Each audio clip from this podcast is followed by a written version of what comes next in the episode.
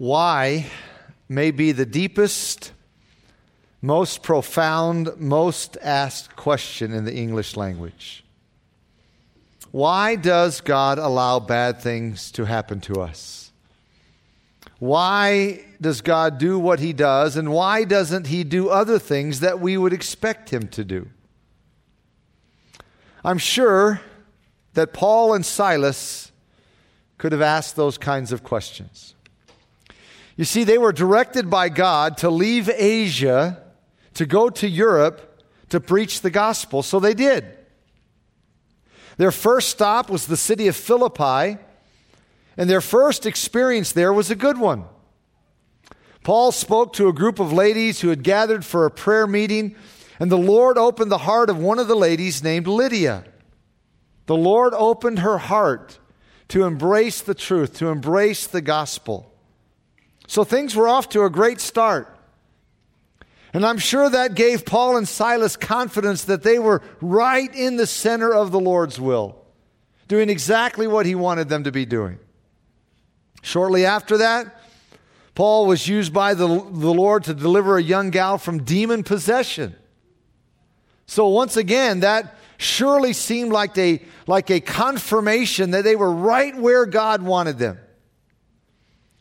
But the next thing they knew, they were brought before the city magistrates who stripped them, had them beaten with rods, turned them over to a jailer who jammed their feet into torturous stocks. What had gone wrong? Weren't they right where the Lord wanted them to be? What in the world was God doing? I'm sure those questions would have gone through my mind had I had that same experience. But let's turn to Acts chapter 16 to see how they handled the situation. Acts chapter 16.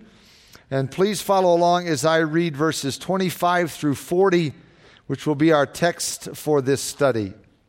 Acts chapter 16, the final section of this chapter, tells us this story. Beginning in verse 25 But at midnight, Paul and Silas were praying and singing hymns to God and the prisoners were listening to them. Suddenly there was a great earthquake, so, so that the foundations of the prison were shaken. And immediately all the doors were open, and everyone's chains were loosed. And the keeper of the prison, awakening from sleep and seeing the prison doors open, supposing the prisoners had fled, drew his sword and was about to kill himself. But Paul called with a loud voice, saying, Do yourself no harm for we are all here. Then he called for a light, ran in, and fell down trembling before Paul and Silas. And he brought them out and said, Sirs, what must I do to be saved? So they said, Believe on the Lord Jesus Christ, and you will be saved, you and your household. Then they spoke the word of the Lord to him and to all who were in his house. And he took them the same hour of the night and washed their stripes. And immediately he and all his family were baptized.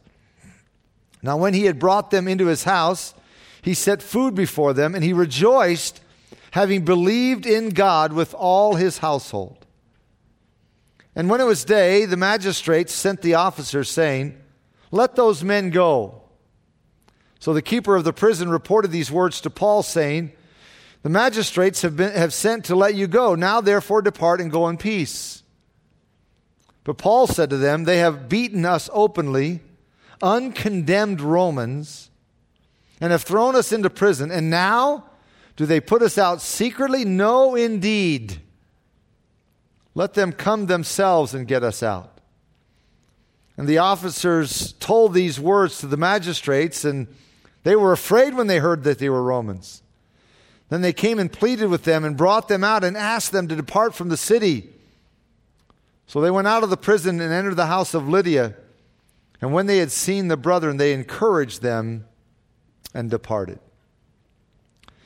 Now that we know the end of the story, and my guess is that most of you knew the end of the story before we read this text, but now that we have reminded ourselves of the end of the story, it's easy for us to have a positive perspective about it.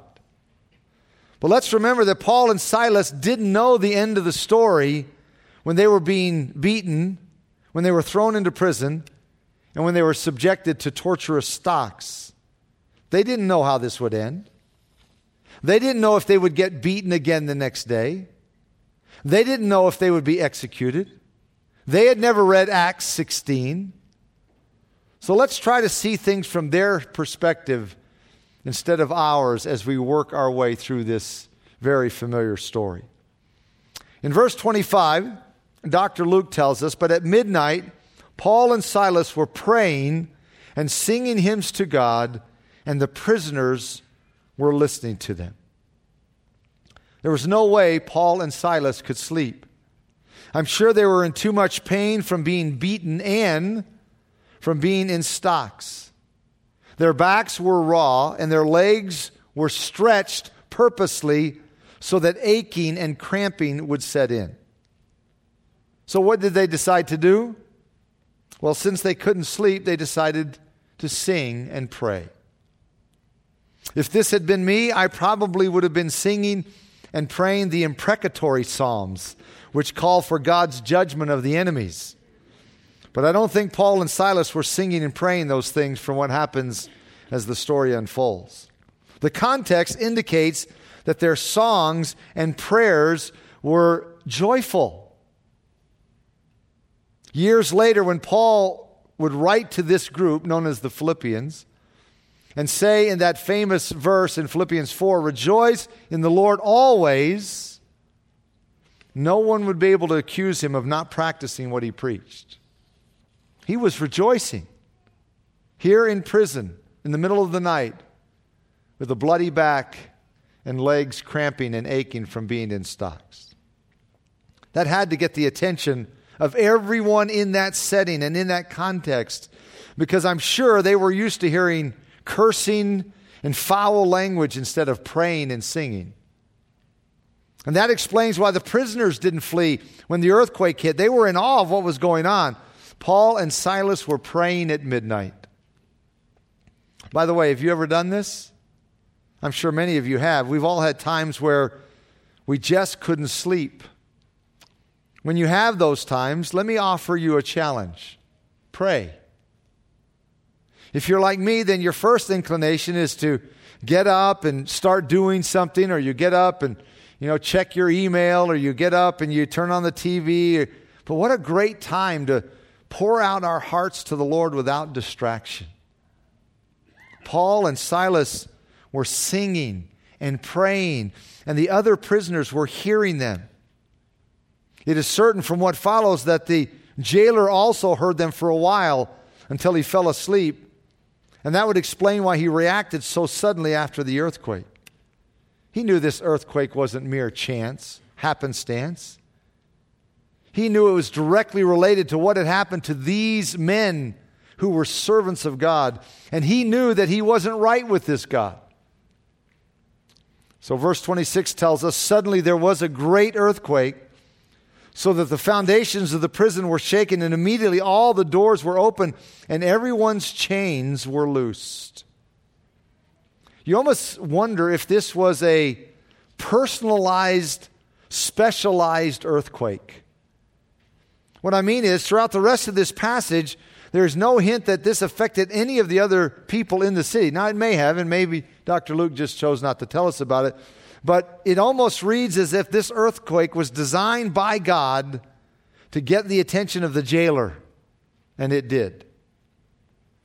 Because verse 27 tells us, and the keeper of the prison, awakening from sleep and seeing the prison doors open, supposing the prisoners had fled, drew his sword and was about to kill himself. You see, he would have rather killed himself than be subjective to what would have been done to him for letting the prisoners escape. The Roman government didn't take lightly to a jailer losing a prisoner. So this man was going to end his life instead of facing the torturous consequences from his superiors. Paul could probably see the outline of the jailer silhouetted in the doorway and realize that he was about to thrust a knife into his heart. And so, verse 28 tells us, But Paul called with a loud voice, saying, Do yourself no harm, for we are all here. I'll think about this. If Paul had been bitter for the way he had been treated, and make no mistake, he was treated completely unfairly. If he had been bitter for the way he'd been treated, he would have hollered, Jam it in, buddy, you deserve it. But Paul wasn't bitter. He saved the man's life by assuring him that all the prisoners were still present.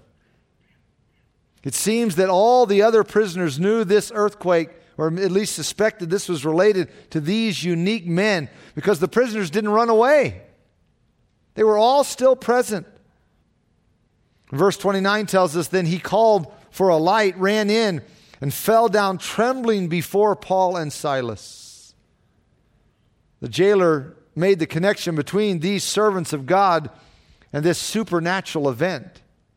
He knew it had something to do with Paul and Silas, so he immediately ran to them. He had already heard their message in song, just like the other prisoners.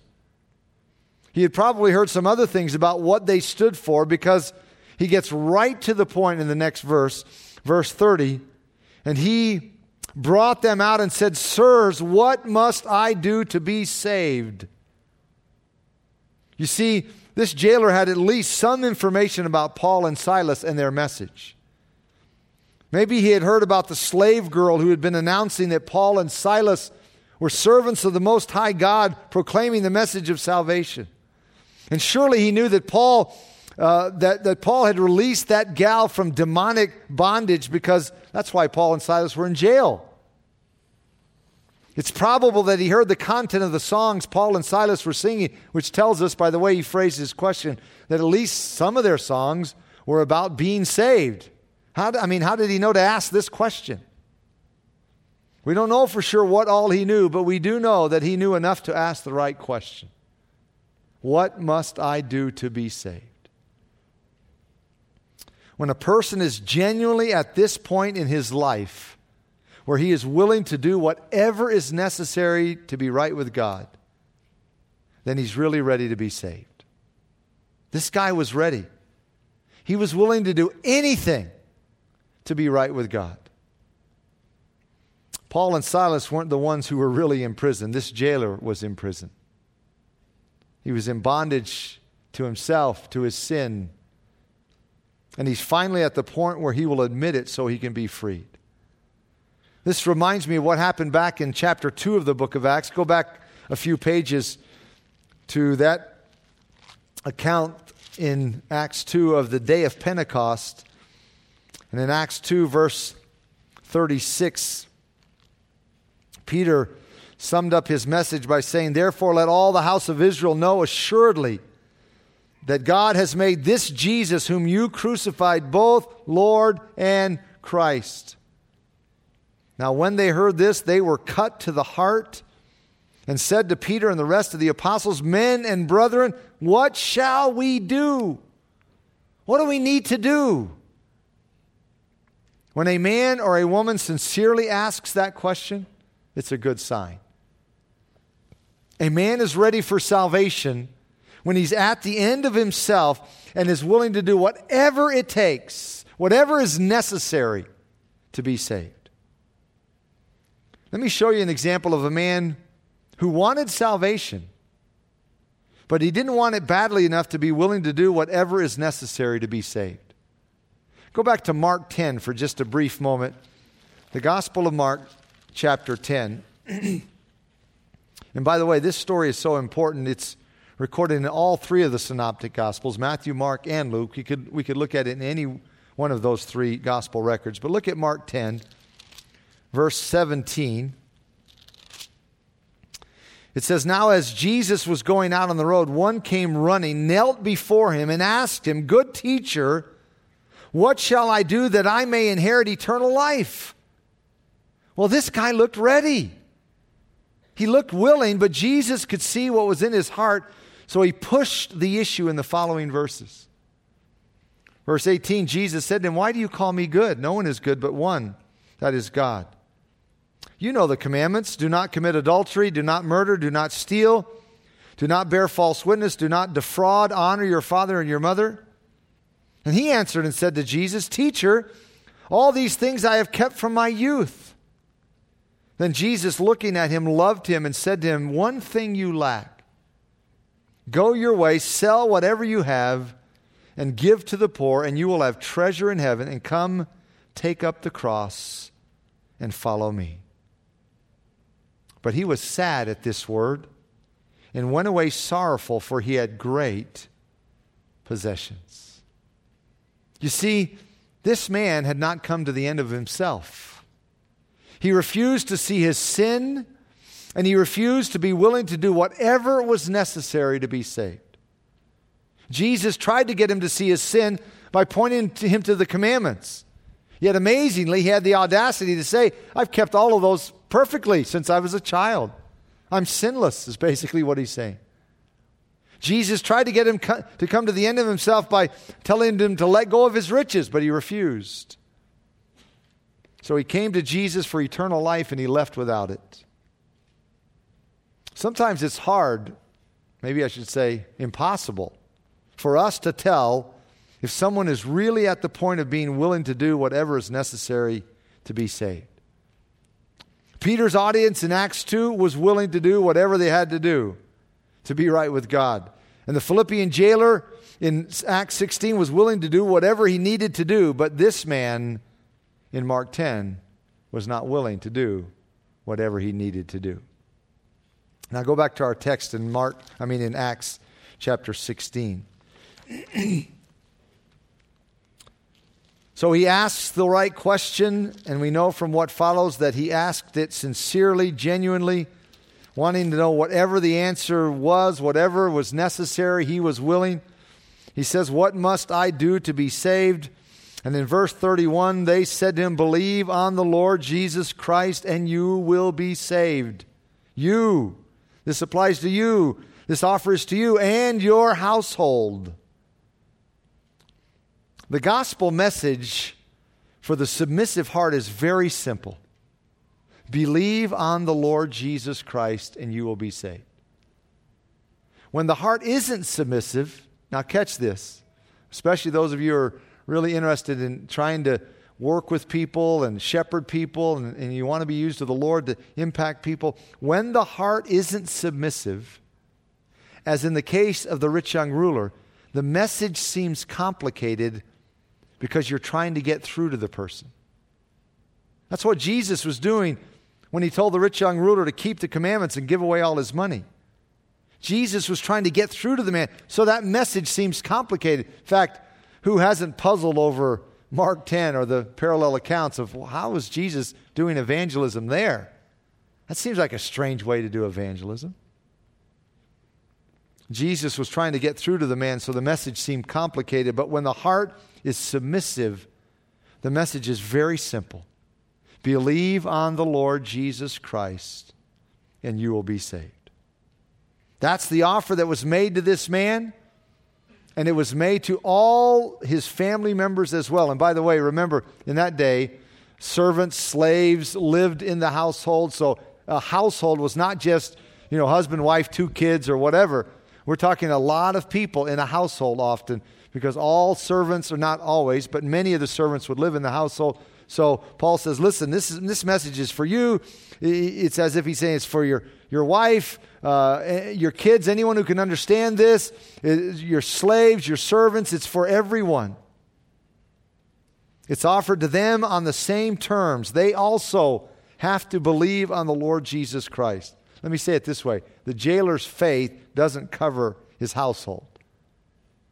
The message is the same to everyone believe on the Lord Jesus Christ and you will be saved. Now, why am I stating the obvious? Because some people try to use this verse, believe it or not, to support the idea that if the head of the house becomes a Christian, then that covers everyone in the house. This passage isn't teaching that. No passage in Scripture teaches that. The offer that Paul and Silas made to this man also applied to everyone in his household. Believe on the Lord Jesus Christ and you will be saved. It's an individual issue for every person.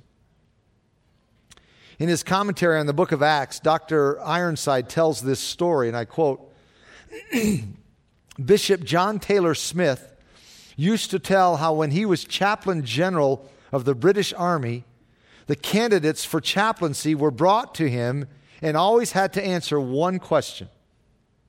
Here's what he would say Now, I want you to show me how you would deal with a man. We will suppose I am a soldier who has been wounded on the field of battle. I have three minutes to live, and I am afraid to die because I do not know Christ. Tell me, how may I be saved and die with the assurance that all is well? If the applicant began to beat about the bush and talk about the true church and the ordinances and so on, the good bishop would say, That won't do. I have only three minutes to live. Tell me what I must do. And as long as Bishop Smith was chaplain general, unless a candidate could answer that question, he could not become chaplain in the army. End quote. Would to God that that were same, the same way today of chaplains around the world. Dr. Ironside continues, quote, There are so many people who say, I do not understand which is the true church. Never mind. Believe on the Lord Jesus Christ. Then some say, I don't understand the true nature of the sacrament of the Lord's Supper. Never mind. Believe on the Lord Jesus Christ. Yes, but my life has been so wicked, I feel I ought to make restitution first for the sins of my past. Never mind. Believe on the Lord Jesus Christ. Well, I'm so afraid I might not hold out. Never mind. This is God's message to any poor sinner today. Put your trust in the Lord Jesus Christ and you will be saved. End quote. That's what Paul was saying here. Philippian jailer asked the question What must I do to be saved? Believe on the Lord Jesus Christ, and you will be saved. Verse 32 says, Then they spoke the word of the Lord to him and to all who were in his house. They spoke the word of the Lord to them to explain to them who Jesus is, what it means to believe on him. Jesus of Nazareth is the promised Messiah. He is God in human flesh. Believing in him doesn't mean just mental assent to facts. Believing on the Lord Jesus Christ is receiving him into your life to be your Lord and Savior. When he comes in, he not only forgives us of our sin, he takes sin's place as our new master. Those are the kinds of things Paul and Silas would have spoken to the family about, and the evidence points to the fact that everyone in his household responded. Verse 33 tells us, And he took them the same hour of the night and washed their stripes, and immediately he and all his family were baptized. This is just a little side note, but I, I thought of this when I was reading through this story over and over again. It's interesting to me that the jailer took care of the physical needs of Paul and Silas before being baptized. Now, let me ask you a question if baptism were necessary for salvation, if baptism is what saves you, as some try to suggest, do you think Paul and Silas would have let this man take the time to wash their wounds before saving them? I rather doubt it. If you're not saved until you're baptized, then Paul wouldn't have let this man take the time to wash their wounds before he was saved. After all, what if another earthquake happened? What if he got killed? Oh, he hasn't been baptized. He's not saved. No, Paul had his priorities in line. Paul knew what he taught. Paul knew the gospel. Paul knew the truth. He would have seen to it that the man was saved first, if that's really how salvation comes, but it isn't. So, this is another indication that although baptism is very important, it is not an integral part of salvation. Verse 31 has already stated the issue in salvation, and that is believing on the Lord Jesus Christ. So when this jailer received Christ, he ministered to Paul and Silas, then he was baptized, and then he resumed ministering to them again. Verse 34 tells us Now, when he had brought them into his house, he set food before them, and he rejoiced, having believed in God with all his household. To me, this is a perfect illustration of what James talks about regarding the nature of genuine faith. Genuine faith results in a changed heart, a changed life, a changed orientation. The Philippian jailer demonstrated the authenticity of his faith by putting some action behind it. I mean, think about this. Moments earlier, he had treated Paul and Silas ruthlessly by jamming their feet in the stocks. Now he's washing their wounds and caring for them. That's a transformed man. It's a transformed heart. Listen to these familiar words from James 2 about the nature of genuine saving faith. What does it profit, my brother, if someone says he has faith, but not, does not have works? Can that faith save him? If a brother or sister is naked and destitute of daily food, and one of you says to them, Depart in peace, be warmed and filled, but you do not give them the things which are needed for the body, what does that profit? Thus also faith by itself, if it does not have works, is dead. That's how the Philippian jailer demonstrated the reality of his faith. He actually brought Paul and Silas to his house, gave them food to eat, and rejoiced with them. By the way, a Roman jailer was free to treat his prisoners any way he wanted to treat them, so long as he produced them upon demand. So that shows you the change in his heart. When Paul and Silas were delivered to him, he cruelly fastened their feet in painful stocks. Now he's caring for them and rejoicing with them. Can you imagine their conversation? I'm sure they were rejoicing at the way God had orchestrated things to accomplish his purposes. What an illustration of the way God takes tragedy and brings good out of it.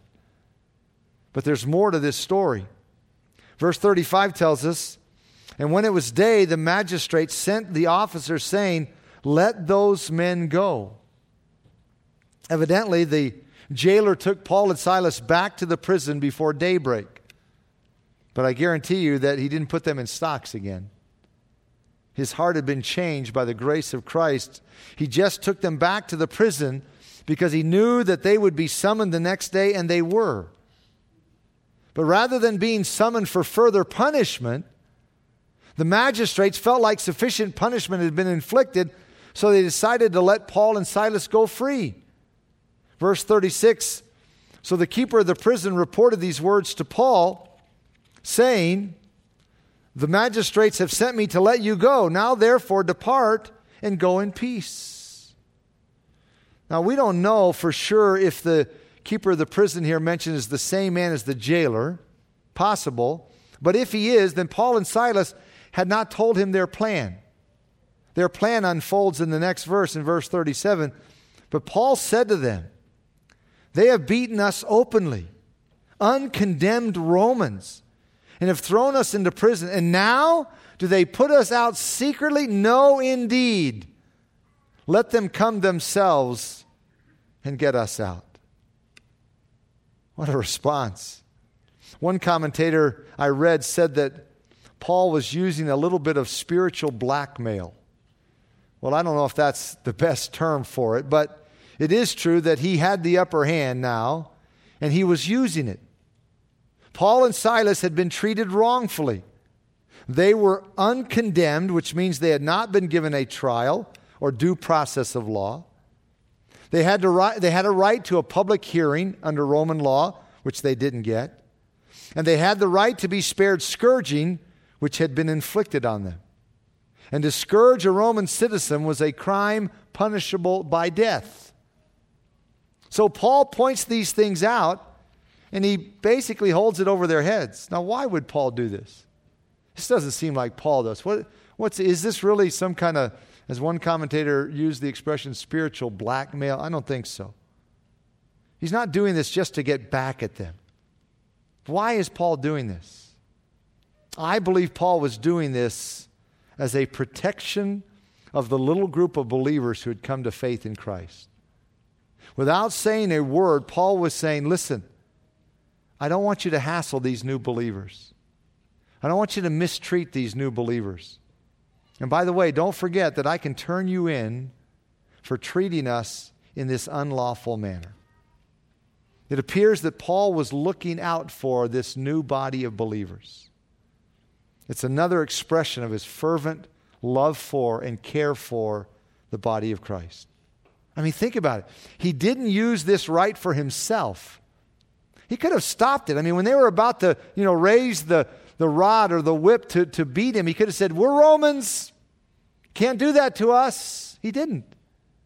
He didn't use this right for himself when it might have delivered him from a beating, but when it came to looking out for others, He exercised this right for their sake.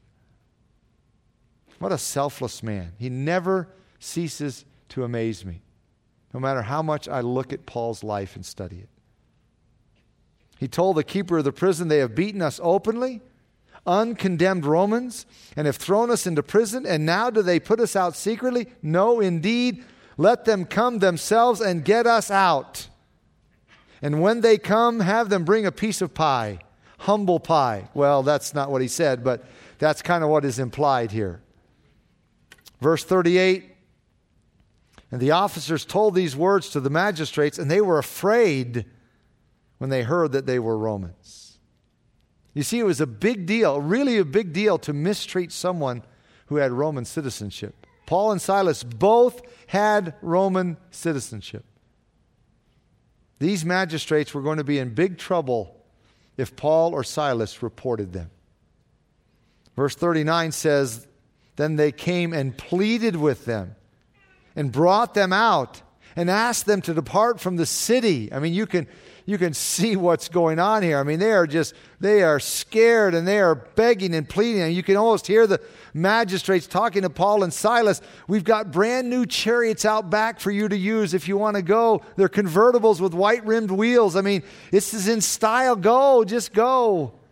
They're really making up to Paul and Silas, but Paul and Silas would have none of it. They weren't going, going to do what the magistrates wanted them to do. They were going, going to do what God wanted them to do, and that was to check on the new believers. So instead of just boogieing out of town or beating feet out of town, verse 40 says, So they went out of the prison and entered the house of Lydia. And when they had seen the brethren, they encouraged them and then departed. Paul and Silas didn't leave immediately. They had the upper hand in this situation, and they were going to do what they wanted to do, and what they wanted to do was to encourage these new believers in Philippi. So when they got out of prison, they didn't leave town right away. Instead, they went to Lydia's house to meet again with the new little church. And notice what this verse says. Paul and, Paul and Silas encouraged the brethren and departed. Now, think about that. Paul and Silas were the ones who had gone through the beating. Paul and Silas were the ones who experienced the stocks. The brethren should have been encouraging Paul and Silas. But instead, Paul and Silas encouraged the brethren. No wonder they were so greatly used of God. They were unbelievably selfless. But that wasn't the only way they showed their care for the new church because the evidence points to the fact, not here in this text, but piecing together other passages in the New Testament, the evidence points to the fact that Paul and Silas left Luke here and possibly even Timothy to work with the new believers as Paul and Silas moved on. Paul was always thinking of others. What a great example for us to follow. As we close the message, I have two applications that I want to leave with us from this story. These really aren't anything new or profound, but they are reminders that I need on a regular basis. Number one, we need to continually remind ourselves that God knows what He's doing, that God is in control. That's easy to say, and it's easy to believe when we're in the home eating good food, but it's hard to believe when you're in the prison and in the stocks. But you know what? God isn't any less in control when we're in prison and the stocks than when we are in the comfort of home eating good food. God knows what He's doing. He sees the big picture. We don't. That's why we have to trust Him. And that is why Scripture says we walk by faith, not by sight.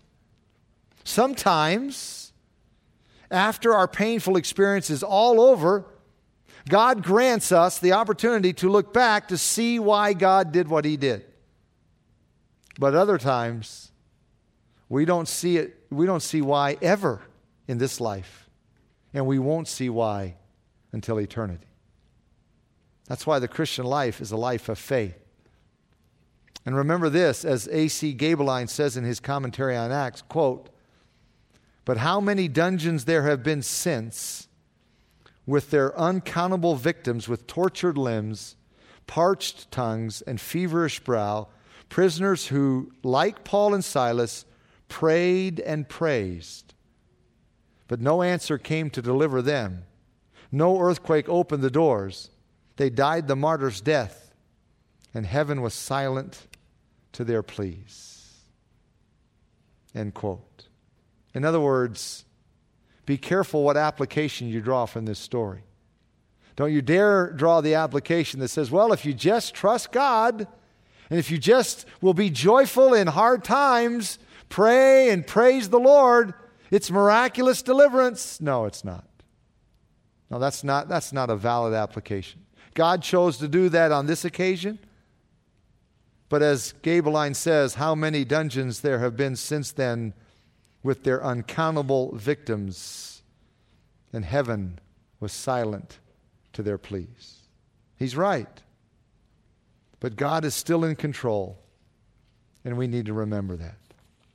Application number two we need to continually remind ourselves that God has placed us here on planet Earth to minister to others.